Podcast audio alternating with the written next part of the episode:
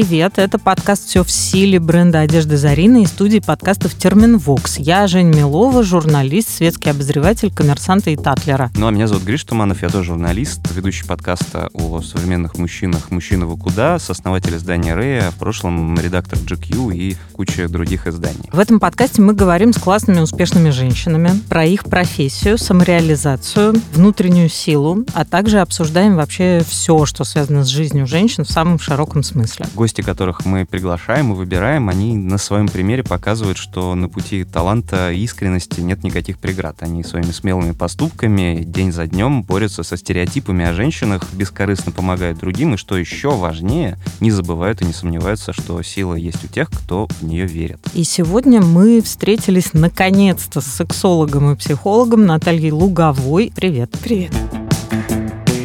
Спасибо, что к нам пришли. Это, конечно, я даже не знаю, кто первый начнет задавать вопросы, потому что их столько вопросов, Женя. Можно я из такого занудного вопроса начну? Буквально, да. А, то есть для того, чтобы стать психологом, мы, в общем, представляем, какое образование должен получить человек. Сексология считается в этом смысле ответвлением психологии. психологии. Да, сексология — это ответвление психологии, это не медицинская наука. Медицина — это сексопатология, когда мы работаем там с эректильной дисфункцией и аналогичными ага. ситуациями проблеме. Но, на мой взгляд, это и главная проблема сексологии, потому что мы убираем из нее физиологию, и сейчас то, что происходит у нас в индустрии, это есть отдельно тренеры, допустим, по интимной гимнастике, которые хорошо разбираются в физиологии, или секс-коучи, которые знают, что куда нажимать, давить и двигаться. И есть отдельно психологи. И, наверное, это одна из задач, которые я ставлю в своей деятельности, соединить, наконец-то, душу и тело, соединить такую физиологическую сексологию, секс-коучинг и психологию. Ну, то есть человек, который, допустим, приходит к вам лично непосредственно и хочет э, какие-то индивидуальные консультации получить, ему все равно приходится общаться с вами плюс с секс-патологами, ну, если есть такие проблемы и такой запрос. Или все-таки ну, он может общаться с вами и, не знаю, эндокринологом? В наверное, 90% случаев обращение именно к сексопатологу не требуется. По моему опыту, даже работа с сексопатологами чаще бывает нужна мужчинам, когда мы говорим там о быстрой экуляции или, ну, то есть когда действительно вопрос физиологии. У женщины даже ее физиологические расстройства так сильно связаны с ее психологическим состоянием, что когда она выравнивает эмоциональный фон, а если к этому она еще добавит работу с телом, то есть через а, корректную гимнастику, через дыхательную практику, то в большинстве случаев работа со врачами уже и не требуется. Но при этом получается, что как сексопатолог психологи, по сути, отрицают психологию в своей работе. Да никто ничего не отрицает. Мне кажется, мы уже все давно дружим. Нет, э, есть, конечно, такая история, когда хочется кого-то унизить, опустить и подчеркнуть собственную значимость и значимость собственной профессии на фоне других, но мне кажется, мы уже все живем в мире, дружбе и помогаем друг другу. Какой хороший у вас мир. Хотел, хотел, хочется туда же, к вам. Слушайте, а ну, мне кажется, что у нас все еще очень, ну, такое консервативное общество, даже не то, что консервативное, но все равно еще эти есть. Ну, какой-то напуганное общество. такие, да, вокруг. Когда вы говорите, что вы сексолог, вот какой основной комментарий вот с этим хихиканием или даже не хихиканием возникает? Вы знаете, когда я пришла в сексологию, мне было 19 лет, э, Ого. в психологию и сексологию, я, естественно, столкнулась со всем, чем только могла столкнуться. Но на самом деле осуждение было не в том, что, ой, ты там в сексе ковыряешься, а вообще то, что ушла там в психологию, какой-то вот околоэзотерической ересью занимаешься. Я э, столкнулась с осуждением там пап, бабушек, в общем, всех родственников и так далее. Но мне кажется, что вот это непринятие наших родных, оно существует ровно столько, сколько мы внутри себя не обрели вот эту уверенность в своей профессии. Сейчас любая компания, в которой я появляюсь, минут через 15 мы начинаем обсуждать секс потому что, ну, а что еще людей может интересовать больше? Поэтому любой наш выезд куда-нибудь, мы едем из компании бизнесменов, предпринимателей, маркетологов в Сингапур, в Индонезию, садимся на пляж, и через пять минут обсуждения автоворонок мы говорим, а давайте теперь про тантризм поговорим. И это оказывается гораздо интереснее. Соответственно, когда внутри меня выросла эта уверенность, что я делаю что-то очень крутое и важное, то и вообще я перестала это видеть в окружающем мире. Именно осуждение какое-то и непринятие. Слушайте, ну это же вообще карма всех врачей. Мне кажется, что с ними начинают обсуждать. Ну вот, если выясняется, что за столом сидит рядом Зарит. дантист, то там... А у меня шестерочка, вот а, что-то шатается. Да, что-то шатается шестерочка. Вот, э, то есть Знаете, со мной редко говорят, типа, слушай, а знаешь, у меня не встает. Обычно То есть люди подкрадываются как бы к теме вообще, ну, и дальше... У меня есть друг, да у которого... О, это очень, да. да. Или ну, про партнера, так. типа, а если женщина не кончает, или а если мужчине надо угу. раз в месяц, то есть либо через партнера зайти, У-у-у. либо вот знакомый рассказывал. Да-да-да, мой друг с его подругой, конечно же. Предположим, что их обоих зовут Петр. Слушайте, у меня другой вопрос. Вот есть же супервайзинг у психологов, да, когда вы так или иначе ходите еще к какому-то эксперту, который да. помогает вам как-то восстановиться. Необходимо ли восстановление в вашей работе, если там вообще такая вещь, как, не знаю, выгорание или, может быть, дни, когда вам просто вообще про секс вообще знать ничего не хочется? Как вы восстанавливаетесь? На второй день цикла обычно мне не хочется. Я понимаю, да. А, Нет, ты не понимаешь. Нет, я понимаю, потому что я эмпатичен, знаешь ли. Про циклы мне тоже все понятно. Спасибо. Обязательно есть. А я не могу сказать, что мне в полной мере доступны все ужасы, которые проживают терапевты, потому что я не работаю сейчас в личной терапии, это только групповая работа. Поэтому ну, здесь я не подвержена такому такому пропусканию через себя человеческой боли, может быть, но супервайзинг по-любому нужен, потому что здесь есть и обратная сторона. Не только мы берем на себя проблемы клиента, угу. но и свои проблемы мы можем проецировать на клиента, а это клиенту не надо. Как вы от этого отучались? Или были у вас такие проблемы с этим, с проецированием проблем на клиента? Я думаю, что это такой очень человеческий прям инстинкт, рефлекс, он происходит у всех. Просто в любой момент, когда ты вдруг в своем рту начинаешь чувствовать фразу «А вот вы знаете, у меня...» такая «Так, стоп, пофиг, что там у меня, завтра разберемся, что там у меня». Почему при этом вот есть отношение к сексологии как к эзотерике? Ну, казалось бы, понятно, что материи достаточно тонкие, но не настолько необъяснимые, чтобы приходилось придумывать возможно, я ошибаюсь, какие-то собственные специальные законы, как э, олово превратить в золото или там что-то еще такое. Я думаю, что здесь весь вопрос просто к специалистам, которые сформировали определенную репутацию у сексологии, равно как и у психологии. Это во-первых. А во-вторых, все-таки у нас немножко консервативное общество, до нас все доходит спустя 50 лет, если там на Западе личный психотерапевт — это как чистить зубы, это норма, это экология жизни, то у нас, ну, это, наверное, в больших городах вот прям входит, становится нормой жизни. А выехать за МКАД, ну, еще будет про личное осуждение. Даже не то, что сексолога, а наличие психолога в жизни, психотерапевта. Из сексологии аналогично. Во-первых, ну, до нас, правда, доходит медленнее, чем в других странах. Угу. А, во-вторых, это во многом ответственность специалистов. Если уж у нас был бум ведической женственности, дыхания маткой, открытия чакр и там, просветление, вознесение в потоке света, то, ну, естественно, мы огребаем сегодня то, что сами же и создали. Ну, в смысле, был бум. Кажется, этот бум прямо сейчас происходит. Ну, какой-то ревайвал есть, у него, да, да, абсолютно. То есть было, конечно, в 90-е всякие разброд, шатания, экстрасенсы там и так далее. Но сейчас сейчас, окей, экстрасенсы сменились тарологами, но при этом, кажется, как раз всякие ведические, эзотерические вещи сейчас очень на подъеме. Вот нет ли у вас такого, что вам в своей практике, обращаясь к каким-то отдельным женщинам приходится, собственно... На опер... их языке говорить? Да, говорить вот на этом языке эзотерики и какой-то прочей потусторонней истории, чтобы выглядеть э, в их глазах убедительнее и доступнее, и понятнее. Люди вообще притягиваются как-то по глубинным ценностям и установкам, то есть человек же не приходит просто с улицы, типа, я увидел ваше объявление, оторвал номерок и позвоню-ка, пойду к вам на коучинг на полгода. Все-таки люди приходят с Инстаграма, они читают, они слушают, они видят. И вот я смотрю на своих клиентов, они они все очень научного склада ума. Им всем нужно докопаться, разобраться. И я знаю ну, много коллег, которые работают немножко в другом профиле, в другой стезе, и понимаю, что ко мне приходят именно те женщины, которым нужно разобраться, как какие мышцы устроены, как какие гормоны работают, почему именно так. И вот когда они понимают, что именно так, потому что вот так, тогда они готовы делать что угодно, им не надо мотивировать, дышать маткой, раскрывать чакры, они все просто берут, делают, потому что в голове все встало по полочкам. Ну, кстати говоря, вот мне интересно, интересно, я так понимаю, что Инстаграм — это один из таких рупоров и способов, собственно, находить аудиторию и как-то до нее достучаться.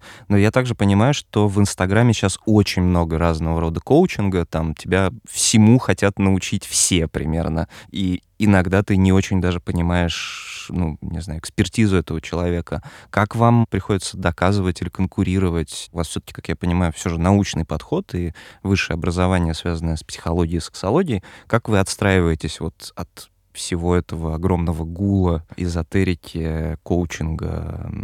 Ну и там просто, да. да, желание, не знаю, футболиста научить вас строить семейную жизнь или участница Дома-2 искать в себе а, какую-то энергию. женскую энергию. Иммунитет, да. иммунитет к ковиду, да. Да, иммунитет к ковиду и вышкам 5G. Ну, то Конечно. есть э, вот очень же много всего разнообразного. Да. И как в этом разнообразии действительно позитивно позиционировать себя как профессионала и как человек, который все-таки с каким-то более строгим взглядом к этому всему подходит. Да я вообще не против и футболистов, и Дома-2. Мне кажется, каждый находит действительно своего человека, и я не ставлю перед собой цели там бороться с футболистами и Домом-2. Есть то, что я люблю, то, что для меня ценно, то, что для меня важно, и ну и еще я люблю Инстаграм. И, соответственно, одно с другим сочетается. Когда то, что я люблю, я транслирую в соцсети, которую я люблю, люди читают то, что для меня важно, они считывают меня. И просто приходят те люди, которые мне нужны.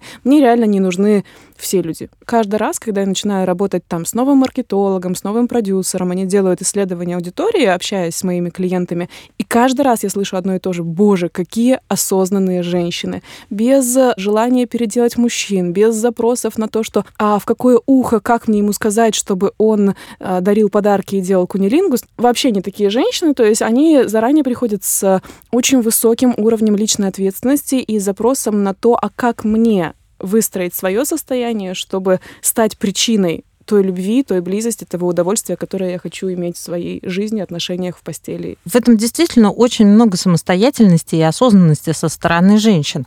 Но бывает ли так, что вам хочется, собственно, глядя на какую-то женщину, общаясь с ней, сказать, а может, твой мужик пойдет что-нибудь сделает в этом смысле? А ты и так прекрасно. Мне вообще не хочется переделывать мужчин ну, как бы это не моя профессия, наверное, не мое дело. Ну, и... почему? Ну, вот сексология, это же вроде бы... В обе а, стороны. В обе да, стороны. оно в обе стороны. Я имею в виду, что я именно женский сексолог, я ага. работаю именно с женщинами. И в этом случае, я так понимаю, вы говорите про ситуацию, когда женщина, ну, всех пытается спасти, все пытается переделать. Сегодня она раскрывает чакры, завтра она осваивает тайм-менеджмент, послезавтра она учится там целеполаганию и чему-нибудь еще. А, а этом... он в танке играет и ищет да, себя, да. конечно. Да. Ну, в этом случае мы все еще работаем с женщиной. Как. Бы задача ее расслабиться. И когда она расслабляется, ну, кому-то приходится либо свалить, либо напрячься.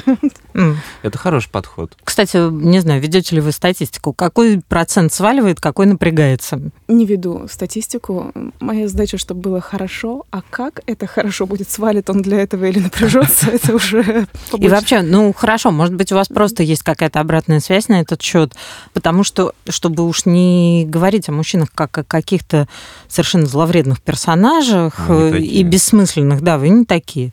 А, пожалуйста. Но все-таки действительно количество психологов, например, которые там предлагают как-то сделать женщину немножечко или множечко счастливее, их э, довольно прям широкий спектр. И действительно можно найти какого угодно, более научного, менее научного. Предложение, которое было бы адресовано мужчинам, э, как я понимаю, существенно уже. Я думаю, что спрос рождает предложение. И процентов угу. на 40, э, вероятно, состоит из адептов мужского государства или еще каких-то страшных э, людей, которые всякие человеческо-ненавистнические вещи транслируют. Ну вот хорошо, то есть мужчина а, понял, что женщина рядом с ним изменилась. Он, значит, отрывает взгляд от танчиков, смотрит на нее, понимает, что ну все, сейчас вот или свалить, или измениться. Он выбирает измениться и куда не понимает, что, да, и, и куда ему, собственно говоря, идти. Вот и тут он оказывается в ситуации, когда, если я правильно понимаю, у него шанс найти поддержку и грамотного инструктора намного ниже, чем как раз у женщины. А может быть, это плюс? Меньше выбор, меньше шансов на ошибку, но я грубо Кстати, говорю, да. понятно, ошибки здесь нет, но как раз первый вопрос, который был до этого, что вот то изобилие того, что есть и футболисты, и Дом-2, и психологи, сексологи, а может быть, это как раз женщине создает большую проблему, чем мужчинам. У мужчин не из чего выбирать, отлично, идем куда есть, хоть что-то будем делать, потому что у женщин, наоборот, начинается хаос в голове, и это надо, и это надо, и чакры раскрывать, и маткой дышать, и в результате ну, не получается ничего. У мужчин здесь попроще, меньше выбор, значит, пришел к специалисту, все, работаем по этому пути. Ну хорошо, а если специалист это какое-то мужское государство, которое... Да, а... Не, ну зачем так радикально? Просто если изучать рынок того, что предлагается мужчине, мне кажется, вся вот э, история женская, она очень позитивна в том смысле, что она обращена на саму женщину. И это круто, как там понять свою чувственность, там понять что-то про свое тело. Понятно, есть там крайние проявления, типа, как удержать около себя мужчину с помощью, не знаю, вагинальных мышц. А с мужчинами немножко все попечальнее, потому что это все равно про какое-то вовне. Не как познать свое тело, не как там, не знаю, перестать стыдиться своей чувственности, а как довести ее до оргазма, без регистрации СМС, там, не знаю, как стать лучшим сквертологом, значит, в твоем микрорайоне и так далее. То есть это все какая-то очень странная штука, не про познание себя. Это просто про то, чтобы доказать свою мужественность еще раз. То есть, типа, вот тебе фитнес-клуб предлагает, значит, нарастить бицепс, вот тебе, значит, эксперт по инвестициям предлагает, не вставая с дивана, заработать миллиард уже к концу недели, а вот, значит, э, ну, то есть это такое поддержание очень такой Я бы здесь традиционной маскулинности, нет? А, я знаю многих коллег, кто работает с uh-huh. мужчинами, и их как раз акцент в том числе научить мужчину чувствовать, потому что у мужчин здесь может быть еще гораздо больше и страхов, в том числе в близости, потому что у нас есть такой стереотип, что проблемы в сексе и там а, сложности с оргазмом и с удовлетворенностью и с желанием uh-huh. есть только у женщин. У мужчин по факту их еще больше, если копнуть глубже. Просто мужчин с детства гораздо больше закрывали вообще возможность плакать, быть слабым, испытывать там гнев. Э, то есть чувство мужчин может быть задавлено еще больше. И коллеги, которых я знаю, кто угу. работает с мужчинами, направлены на это. Просто здесь, ну как в любой индустрии, есть что угодно. Есть специалисты, которые будут работать с чувственностью мужчин. Да, натыкаясь на то, что, боже мой, я что, буду вести дневник своих чувств, что за бабские угу. забавы. А есть при этом и как довести ее до множественных оргазмов, как доказать, что ты самый крутой. Но у женщин то же самое. Ну, у нас, да. наверное, гораздо больше популярны и востребованы тренинги о том, как э, удержать его вагинальными мышцами, угу. как надавить, всосать, втянуть, чтобы он понял, что лучше тебя в этом мире нет, и как бы какой надо стать любовницей и как правильно заглатывать, чтобы он не смотрел на других. Ну, как бы абсурд вроде как понятен, но ну, да. спрос больше, к сожалению, пока что. Но мой прогноз в том, что вот сейчас женщины походят, походят, походят на все вот это вот про осознанность и так далее, как это, в принципе, уже было, не знаю, с э, какой-то там очередной волной феминизма в России. Вроде у нас там принято, значит, среди консервативно настроенных мужчин как-то страшно это все ругать, но вообще им же от этого легче живется впоследствии. Ну, я имею в виду феминистки, которые говорят, да не, спасибо, я сама как бы совсем справлюсь. Не надо от тебя, чувак, ничего, не зарабатывай ни денег специально. Зарабатывай их для себя или там строй карьеру, как ты хочешь. Просто я тоже буду. И кажется, с сексологией такая же, и с секс-просветом будет история. Опять женщины первые взялись, опять мужчины вдруг поняли, что им сколько, столько всего разрешено. В общем, не могу не отметить, конечно, как мы замечательно устроились, тем не менее взрослые люди слышат слово «секс» и мучительно краснеют или глупо хихикают. Общая риторика государства сейчас такова, что, кажется, лучше бы людям узнавать о сексе никогда. Ну, только когда детей надо родить. Когда если, уже родили. Если хотите заняться сексом второй раз, то будет второй ребенок. А такой момент про принятие сексуальности, у нас же это очень разнится по регионам. То есть если взять продвинутые Москву и Санкт-Петербург... Санкт Петербург – второй по величине город России. Привет, Зарина. Это наш голосовой помощник, который иногда снабжает нас интересными фактами. Только ты меня извини, но, кажется, про Петербург-то все знают. Интересно другое. Ведь именно в Санкт-Петербурге появился бренд одежды «Зарина», а в 2008 году в рамках специальной акции на Невском проспекте появилась именная бронзовая звезда «Зарина» в честь 15-летия марки. А, тогда понятно. Удивительно. Григорий, вас легко удивить. Тогда следите за моими несуществующими руками. Зарина дарит всем слушателям нашего подкаста промокод «Сила в тебе» со скидкой на 15% во всех точках бренда. Не угадала. Это мы уже знаем. А если кто не знает, промокод действует до 1 декабря, и все подробности можно узнать по ссылке в описании. Приятно быть полезной, хотя бы частично. Напомню, вы говорили о принятии сексуальности. Да, спасибо, Зарина. Наталья, действительно, есть ощущение, что в отличие от прогрессивных столиц, в регионах, ну, как-то по-прежнему не принимают э, себя и свою сексуальность так, как это стоило бы делать. Не говоря о том, что на женщину распространяются очень собственнические воззрения, старшее поколение, даже мамы и бабушки осуждают молодежь за свободные отношения или, допустим, короткую юбку. Как долго нам еще ждать просвещения умов не в столицах и как сломать эти устои уже в конце-то концов? czasów. Знаете, у меня по окончанию бурного пубертата был период, когда очень хотелось воевать с государственной системой образования. У меня моя карьера началась с создания школы женских искусств для девочек, школы юных леди для школьниц. И, в общем, мне всячески хотелось переделать систему образования. Сейчас немножко, наверное, надоело бороться с ветряными мельницами, и а, мы же это про все сферы можем говорить. Там я училась в четырех или пяти разных институтах, и везде это не сильно относилось к практике, к жизни, к той работе, с которой надо будет э, столкнуться. И, и окей, и здорово, замечательно, соответственно. Ну, то есть я не вижу смысла перекладывать ответственность на государство, если сейчас есть столько возможностей. Понятно, что даже если оторваться от секса, любую профессию, человек, который хочет становиться специалистом, он получает сам как хочет, как получается. И в сексе примерно то же самое. Но здесь вопрос больше адекватности родителей, чем адекватности там, школы, государства и просто личной ответственности. Но нам зато окей, нам государство не дает какое-то адекватное образование в теме секса. Зато у нас почти отсутствующие минусовые налоги, у нас полная доступность к информации. Ну, наслаждайтесь изобилием возможностей, получайте. Э, можно самостоятельно обучаться чему угодно, изучать что угодно. Дальше, да. Ну, хорошо, а как верифицировать источники в этом смысле. Принципом исключительно личной ответственности. Но как К сожалению, бы, да. Э, если государство начнет активную политику просвещения, это же не гарант адекватности. Знаете, сколько странных вещей происходит в нише сексологии от условно официальных и таких признанных источников. Я прихожу на семинар в один из самых больших и там топовых центров сексуального просвещения, просто лидеров рынка, и два часа женщина сексолог, профессиональный, с дипломом, 10 лет стажа, говорит, чтобы укрепить мышцы тазового дна, нужно вставить внутрь вагинальные шарики и два часа в день ходить с вагинальными шариками.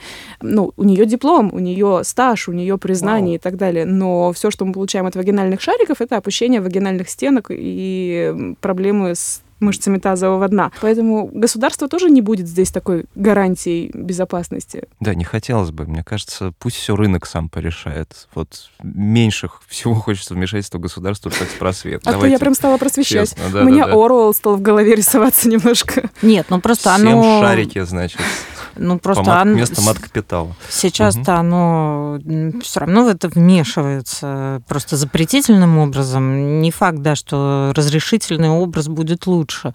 Но хорошо, просто вот ты подросток, с тобой родители там не готовы, не могут, боятся обсуждать эти вопросы. Ты идешь в интернет, и дальше происходит все, что угодно. Как быть? Я понимаю, что это вообще не зона вашей ответственности, но и понятно, что так, да, и понятно, что такая система, в принципе, будет поставлять вам новых э, клиенток для ваших семинаров бесконечно. А, но, может быть, все-таки, условно говоря, вы могли бы как раз уже тем женщинам, которые, по крайней мере, прошли ваш э, курс, а у них есть э, дети, может быть, какую-то дополнительную историю сделать для именно там разговор с ребенком о сексе, отдельный спецкурс. Это было бы классно, и вы знаете, мне очень часто, ну, не знаю, раз в месяц точно прилетает приглашение от каких-то, в том числе и федеральных проектов. Для меня немножко странно слышать, что у нас такой запрет от правительства на секс просвещения, потому что, ну, я слышу другие веяния, которые доходят, может быть, в силу моей там погруженности в сексологию. И много самых разных проектов, как государственных, так и частных, именно в теме просвещения подростков, детей и подростков. Какое качество, не могу сказать. И здесь эм, вот мне все время пишут, потому что я сексолог, а надо писать педагогам, потому что здесь вопрос не только понимания угу. сексологии, что как устроено, и как психика, и как тело работает, но как достучаться до ребенка. Ну, как бы я не педагог, я не работаю с детьми и подростками. И мне бы было очень интересно это с какой-то идеологической, патриотической точки зрения, но я всегда за профессионализм. И в работе с детьми тоже должны быть профессионалы, которые знают, как говорить с ребенком. Поэтому педагоги, давайте дружить. Мы со всеми дружим, я же сказала. Прекрасный с подход. с педагогами. Подход. Так-то мы совсем не поговорили, например, про старика Зигмунда Фрейда и про то, насколько он уже сброшен с корабля современности окончательно, или все-таки еще там где-нибудь на спасательном круге за этим кораблем уверенно тащится. Там... И кричит про то, что ты хотел свою мать. Больше ничего, кажется. Действительно, там старик Фрейд считал, что Все женскую секса, истерию да. можно лечить оргазмами, насколько он в этом прав, насколько не прав, насколько некорректно он видел ситуацию и огрублял ее. Я думаю, именно в этом проблема. Он просто огрублял. То есть в любом высказывании Фрейда есть доля правды. И я думаю, что Фрейду нужно отдать должное честь и благодарность тем, что вообще-то он создал современную психотерапию, психологию. Если бы не было Фрейда, не было бы и всего остального. В любой индустрии есть тенденция к обесцениванию предыдущих поколений, и сейчас прям модно говорить, что а вот Юнг-то был гораздо более передовой передовой, чем Фрейд. Но не было бы Фрейда, не было бы и Юнга. И точно так же там в интимной гимнастике мы сейчас так пафосно говорим о том, что упражнения Кегеля не имеют никакого значения. Но слушайте, если бы не появился Кегель, который сказал «сжимайте», мы бы сегодня чего-то более продвинутого тоже не придумали. И с Фрейдом, ну да, местами грубовато, он говорит, но мы, женщины, что, не знаем, какие мы после оргазма? Ну, как бы он реально в чем-то был прав. С гормональной точки зрения, с нейробиологической, пусть он не на 100% прав, но он дал очень важный вектор в эпоху, во время, когда, когда это было прям супер революционно и супер прорывно. И просто давайте наложим на это наш, э, немножко чуть больше нашей адекватности, чуть больше там какой-то профессиональности, экспертности в разных нишах, и будем использовать знания Фрейда в, во благо, а не ради там, эпатажных фразочек о том, что ты истеричный, потому что недотраханный. Ты ну вот да, просто не получилось ли, что вот то верное, в общем, направление, которое он утвердил, в итоге, ну, может быть, даже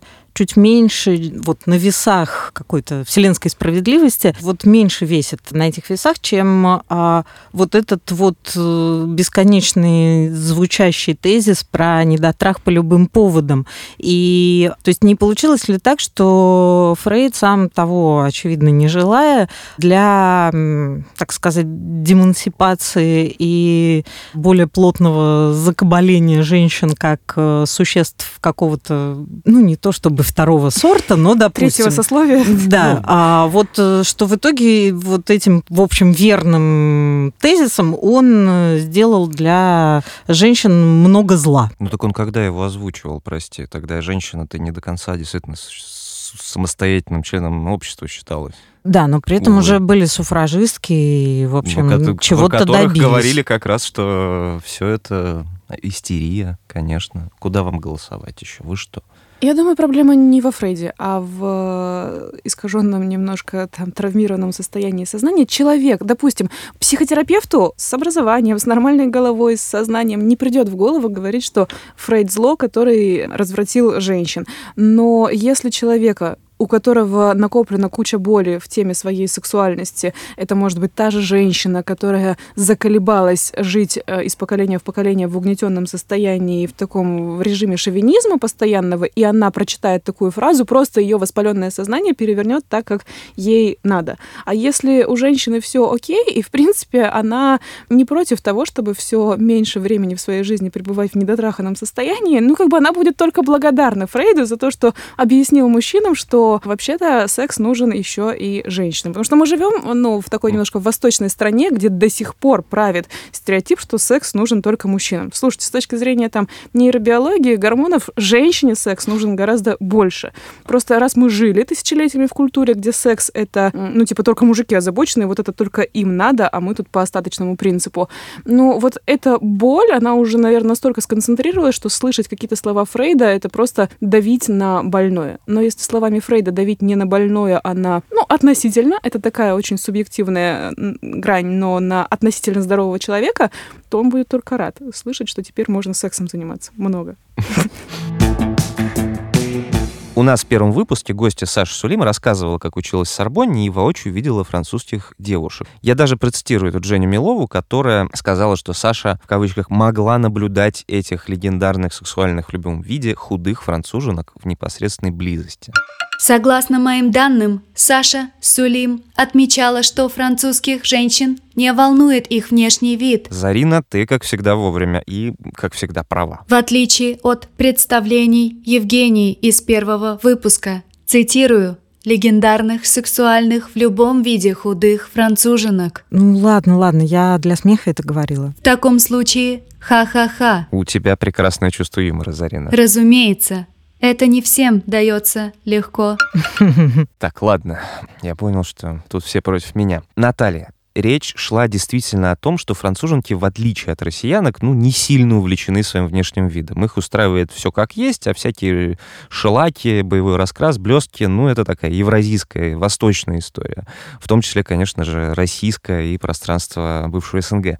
Так в чем, может быть, заключается сексуальность российских женщин? Я думаю, что главная, наверное, национальная черта русской сексуальности, в ее спонтанности. И это то, что ценят и европейские мужчины в том числе, потому что, да, классно, когда ты настолько любишь себя, что тебе не надо краситься, бриться, но у меня вопросики, это реально как бы любовь к себе, или это какой-то еще бунт и последствия предыдущей психотравмы, психотравмы прошлых поколений, mm-hmm. которые сейчас нужно компенсировать тем, что я не буду тебе ничего, в смысле тебе, мужику, не ага. буду ничего доказывать. Буду красотка без макияжа и бритья. И русских женщин и в Европе, и в Америке очень ценят за нашу такую спонтанность. Наши русские мужчины уже не очень это ценят, потому что для наших русских мужчин это уже истеричность, а не спонтанность называется. Но вот это такая женская аутентичность, способность русской женщины быть вообще любой, сегодня быть на каблуках под штукатуркой и так далее, завтра строить бизнес, ворочать кирпичами, а послезавтра быть идеальной мамочкой трех угу. детей и водить ее по всем секциям и кружкам. Вот в этой такой, на мой взгляд, вот это и свобода. Не в том, что ты красишься или не красишься, угу. а в том, что ты можешь проявляться в любой абсолютно роли.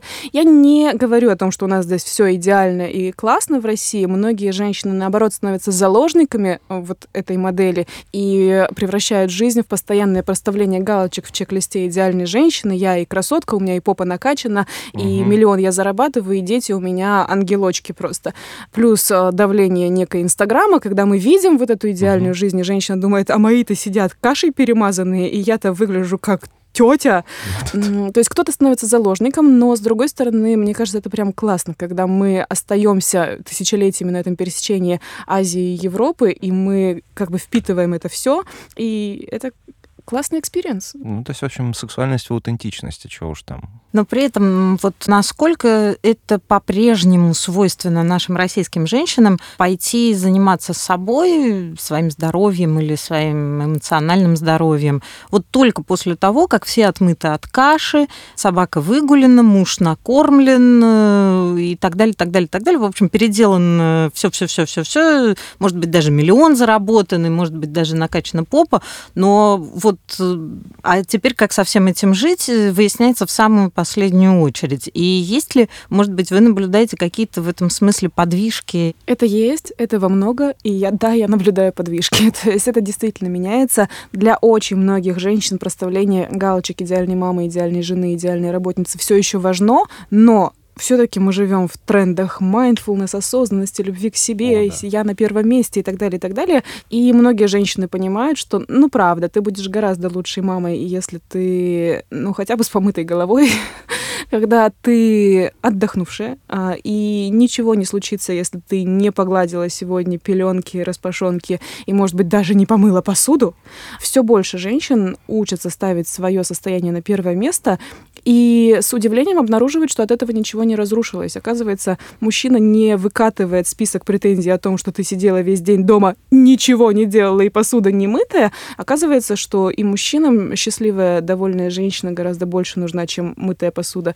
И дети почему-то не такие психозные растут, когда грязная посуда, зато мама спокойная и с чистой головой. И я думаю, что этот тренд будет только набирать обороты. Мне очень хочется в это верить. То есть в какой-то момент э, российская модель эмансипированной женщины и там условно европейская модель, э, они все-таки соединятся или нет, или мы всегда будем с какими-то своими, путь. да. Мне кажется, у нас это вечная история, которая тянется тысячелетиями. Вот этот поиск третьего пути. Этим, наверное, мы прекрасны, когда пытаемся чему-то и здесь научиться. Все еще сейчас же в ТикТоке, в Инстаграме самый топовый тренд среди женщин это когда утром собираюсь зарабатывать деньги, а вечером я хочу, чтобы за меня платил мужик из-за ресницы и за колу с виски. И, наверное, в этом вот суть нашей русской женщины, когда утром мы хотим зарабатывать на тачке, а вечером, чтобы за нас платил мужик. Ну и классно. У меня есть знакомая стендапер, у нее первая шутка, с которой она выходит на сцену, говорит, здравствуйте, я наполовину гречанка, наполовину еврейка, наполовину феминистка. Наполовину феминистка, потому что в ресторане мои еврейские корни берут вверх. А, ну вот. Ну, да. Мне кажется, да, что как раз про раздельный счет в ресторанах это какой-то такой уже символ, который, мне кажется, абсолютно утратил свою какую-то, ну, истинную причину. То есть, грубо говоря, когда ты 50 на 50 предлагаешь, это, ну, окей, это, наверное, чтобы кого-то не оскорбить. Но когда ты за кого-то платишь, моя теория в этом, платить за кого-то в ресторане, это не значит, что ты немедленно хочешь сатисфакцию в виде секса, как бы, за это ризотто с грибами. Это, это компенсация шелака, ресниц нарощенных, эпиляции эмоции. Существует же стереотип, да, что, ну и в принципе очень многие курсы так устроены, что это про секс с каким-то твоим постоянным партнером, как сделать секс со своим постоянным партнером лучше, в то время как э, там все мужские курсы, все стереотипы о мужчинах, про их полигамность и так далее, хотя я не знаю, как можно в 2021 году быть полигамным, э, если ты еще при этом, не знаю, там деньги пытаешься зарабатывать, ну типа когда. Суть не в этом. Но про женщину, которая часто меняет партнеров, у нас, ну там огромное количество стереотипов, и негативных, насколько ваши подопечные, насколько в их головах это меняется, что, ну, грубо говоря, если там мужчины раньше относились к женщинам как э, просто, ну, не знаю, к способу удовлетворения своих желаний, их должно быть много, то насколько в женщинах это появилось и как? А, я думаю, что э, здесь две стороны. Когда мы говорим про свободную женщину, свободная женщина, ну, то есть там незамужняя, допустим, угу. или не находящаяся в утвержденных отношениях, где они согласны согласовали, что ну, теперь да, мы да. не предохраняемся, поэтому извини, со стороны ничего не приносим. Угу. В этом случае женщины действительно нацелены на развитие одних и тех же долгосрочных отношений. Это понятно. Э, да. Потому что мы стали совмещать, что секс это не физиология, а это эмоциональная близость, и хочется ее действительно раскрывать и усиливать. Но вот женщины, которые не находятся в долгосрочных отношениях, сейчас постепенно, очень медленно, но разрешают себе вообще иметь мужчин и больше не пытаются каждому мужчине говорить, что он у них второй. И первый это был как бы случайно, абсолютно ну, просто... практически изнасилование. Сейчас женщины разрешают себе иметь активную, насыщенную сексуальную жизнь, при этом изучая и способы предохранения тоже, дабы обезопасить свою какую-то гигиену. Но пока что очень медленно. Пока что у нас дофига в голове того, что если у тебя в понедельник один мужчина, в четверг другой мужчина, mm то ты а, как это? Ну, не отяжелена, короче, характером. Там. Низкая социальная ответственность да. у тебя, как известно, да. Боже. Как хорошо, что это проходит. Медленно, но проходит. Спасибо, что вы этим занимаетесь в том числе. You're welcome, да. Мы въезжаем в наш э, блиц-тест-опрос. Больше всего их боюсь. Он совсем не сложный. Съесть пиццу или любую другую вкусноту под сериал или пойти на тренировку любимого Пиццу. вида спорта? Первый вариант. Окей. Хорошо. Отдохнуть весь день дома или неделя на пляже? Дома. Отличный подход. Так. Тихий вечер наедине с собой после работы или тусовка в баре с друзьями, с которыми давно не виделась. Почему сексологу не предлагают вариант про вдвоем, там, например? Но тогда второй вариант про друзей. Пойти к психотерапевту или попробовать справиться самой посредством Ой, профильной литературы. Я не так много зарабатываю, чтобы самой разбираться в своих проблемах. Отлично. Кусочек горького шоколада или яблоко? Яблоко. Чуть ближе к сексу, наверное, да. Если мы про то самое яблоко, а, а, зу, а. тогда яблоко. Тогда яблоко. Так, ну что же... Что? Наш, Какой результат? Наш суперкомпьютер говорит, что ваша сила в любви к себе и своему телу. Я согласна с вашим компьютером.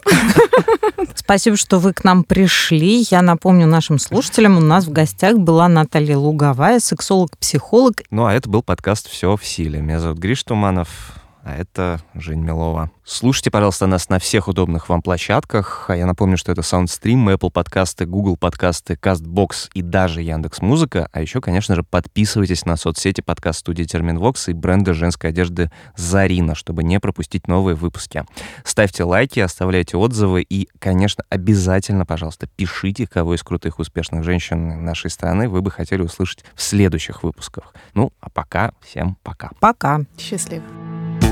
Над подкастом работали ведущие Жень Милова и Гриш Туманов, голос помощника Зарины Даниэла Силицка, звукорежиссер Евгений Дударь, композитор Павел Афанасьев, редакторы Альбина Ахатова и Дмитрий Лебедев, дизайнер Елизавета Семенова, продюсеры Кристина Крыжановская и Альбина Ахатова.